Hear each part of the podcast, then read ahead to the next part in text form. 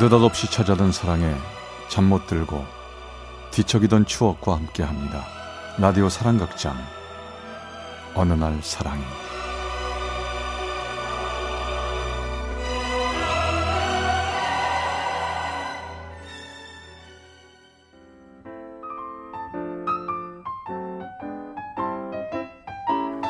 사랑의 체험수기 어느 날 사랑이 제 164화. 2년 또 그리고 2년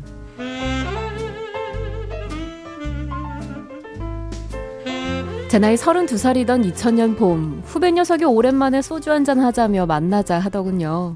그 당시 저는 제법 큰 건설 회사에서 근무하고 있었습니다. 아 선배 얼굴이 까칠하고 피곤해 보이는데 아, 건설 회사 일 힘들지 않아요?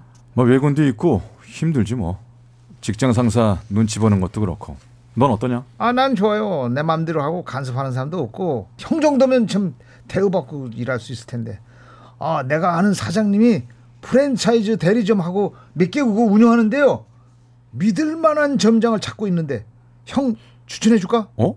그래? 괜찮을까? 한번 말해 줘 봐. 어 그래요 일 잘 배워 가지고 나중에 형 가게 따로 차리면 되잖아요 후배 얘기에 전 부모님이나 형제 등 누구와도 상의 없이 사표를 내버리고 말았습니다. 그리고 그리 크지 않은 프랜차이즈점 점장을 시작하게 됐죠. 가족들은 모두 제가 계속 건설 회사에 다니는 줄 알았어요. 그런 일이 있고 얼마 후 큰형수에게서 전화가 왔더라고요. 도련님 우리 개 모임 하는 분 중 그 한 분 중 조카가 있는데 고향도 같고 예쁘고 참하고 괜찮다던데 한번 만나보지 않을래요? 좋죠.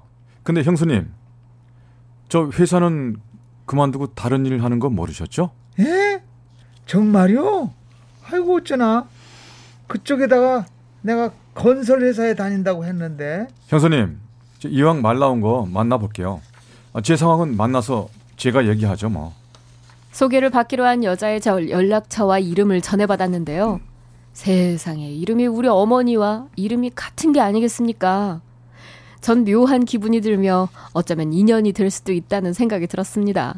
그리고 잠시 후 만나본 그녀는 제가 평소 꿈꿨던 이상형과 너무도 닮아 있었죠. 전 한눈에 반해버렸습니다. 안녕하세요. 네, 안녕하세요. 민지숙입니다. 건설회사 다니신다고요? 예. 근데 저 사실 열흘 전에 그만뒀습니다. 이 형수님은 모르셨고요. 지금은 점장으로 일하고 있는데 언젠가는 제 가게를 차릴 겁니다. 아, 그, 그러시군요. 아, 저 그래도 미래가 좀 불안하게 생각되긴 하네요. 뭐 아직 젊잖아요. 열심히 노력하고 있습니다. 하지만 그녀의 생각은 달랐나 봅니다. 아니 도련님 왜 회사를 그만두셨어요? 여자 쪽에서 많이 실망했나 봐요. 아, 앞으로 더 큰일 하려고 그만둔 거죠. 아, 제가 마음에 안 든대요? 아무래도 그런가 봐요. 그냥 마음 접으세요. 실망이 됐습니다. 하지만 전 포기하지 않았죠. 반드시 잘 돼서 꼭 다시 연락하리라 맘먹고 다시 연락을 하지 않았습니다. 그리고 제 결심대로 열심히 일해 1년 후 제 가게를 차렸죠. 그러나 사업 경험이 없던 전 뜻대로 장사는 잘 되지 않았고 1년 만에 가게를 팔게 됐습니다. 그리고 시간은 어느덧 2년이 지나 제 나이 34살. 월드컵에 모두가 설레던 그때라 그런지 마음속에만 꽁꽁 숨겨둔 그녀가 정말 보고 싶었습니다. 전 용기를 내 전화를 걸었죠. 여보세요? 다행히 그녀는 전화번호를 바꾸지 않았더군요. 아, 여보세요? 저 2년 전에 선보았던 김정훈입니다. 김 김정문 씨요? 아, 아 예. 아 무슨 일로? 혹시 결혼하셨나요? 안 하셨으면 한 번만 얼굴을 보고 싶은데 시간 좀 내주실 수 있나요? 글쎄요. 부탁드립니다. 한 번만 만나주세요. 전 그녀를 겨우 설득해 그 주 토요일 날 만났습니다.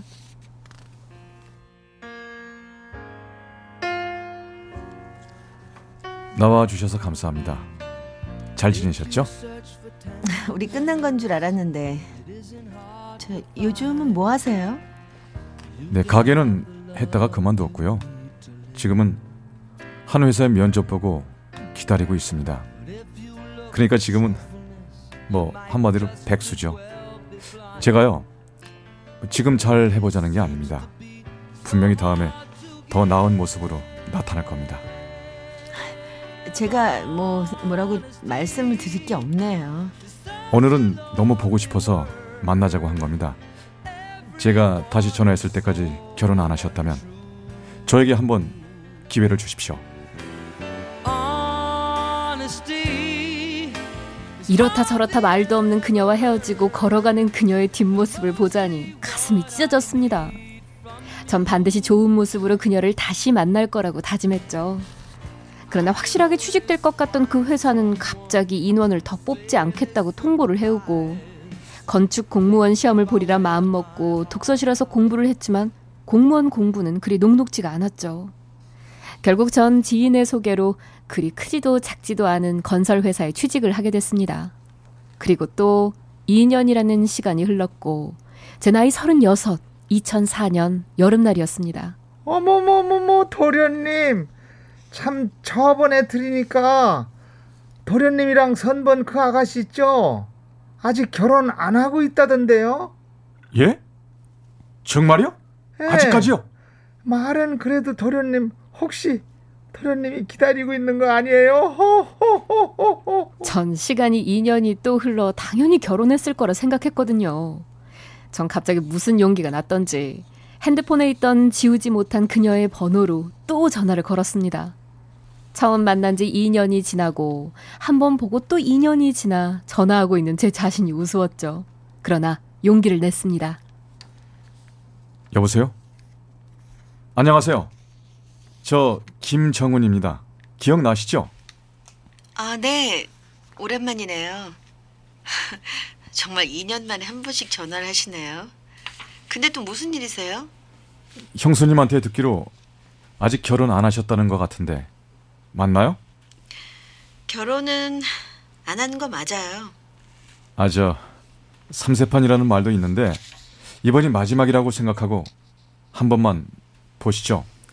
아, 제가 결혼 안 하고 있으면 기회 달라고 2년 전에 부탁드렸잖아요. 그랬나요? 그리고 그 주말 우리는 다시 만났습니다. 카페에서 만난 그녀는 그동안 변한 것도 거의 없는 그 얼굴 그대로였죠. 진짜 연락하실지는 몰랐어요. 저 혹시 제 연락 기다리신 건 아니죠? 저 아주 크진 않지만 취직도 다시 했습니다. 저 정말 지숙 씨 좋아합니다. 우리 한번 만나봅시다. 그럼 조건이 있어요. 딱 다섯 번만 만나봐요. 그리고 제가 결정할게요. 어, 그때 아니면 이제 더 이상 안 보는 걸로 하죠. 어때요? 음, 예, 좋습니다.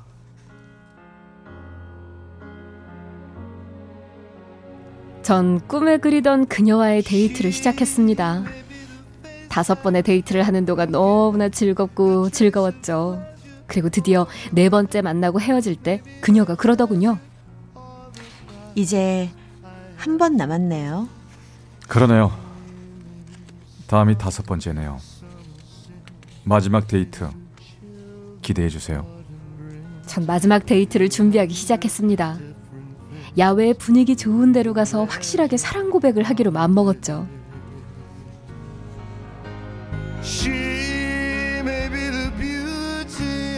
저 지숙 씨를 너무 사랑합니다. 제 마음 받아주세요. 그동안 만나면서 제 생각엔 좋았다고 느꼈기에 그녀는 제 마음을 받아줄 수 있을 것 같았습니다. 하지만 그녀에게서 들려오는 말은 크게 아니었습니다. 아니요.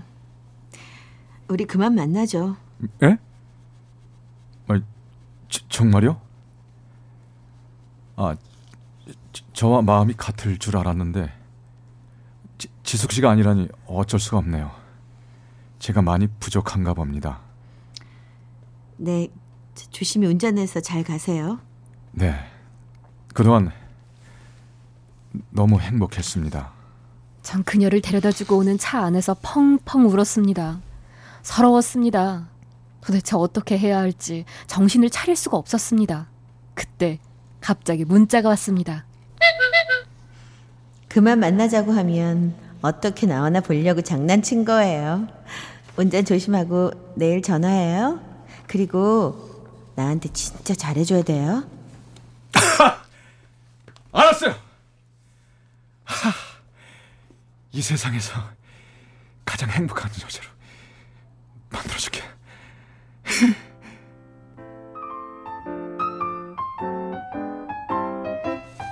우리는 처음 만나 2년 후 한 번 보고 또 2년 후에 만나 몇 개월을 사귀다 2005년 따뜻한 봄날 결혼을 했습니다.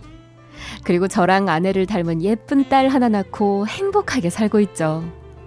아마 어떤 인연의 끈이 있었기에 이렇게 몇 년 동안 한 번씩만 보고도 다시 만나 사랑하고 결혼하게 된 거겠죠. 이런 좋은 인연을 허락해준 하늘께 감사하며 오늘도 저희 부부는 행복하게 잘 살고 있습니다. 경기 구리시 수택동의 김정훈 씨가 보내주신 어느 날 사랑이 164화 2년 또 그리고 2년 편이었습니다.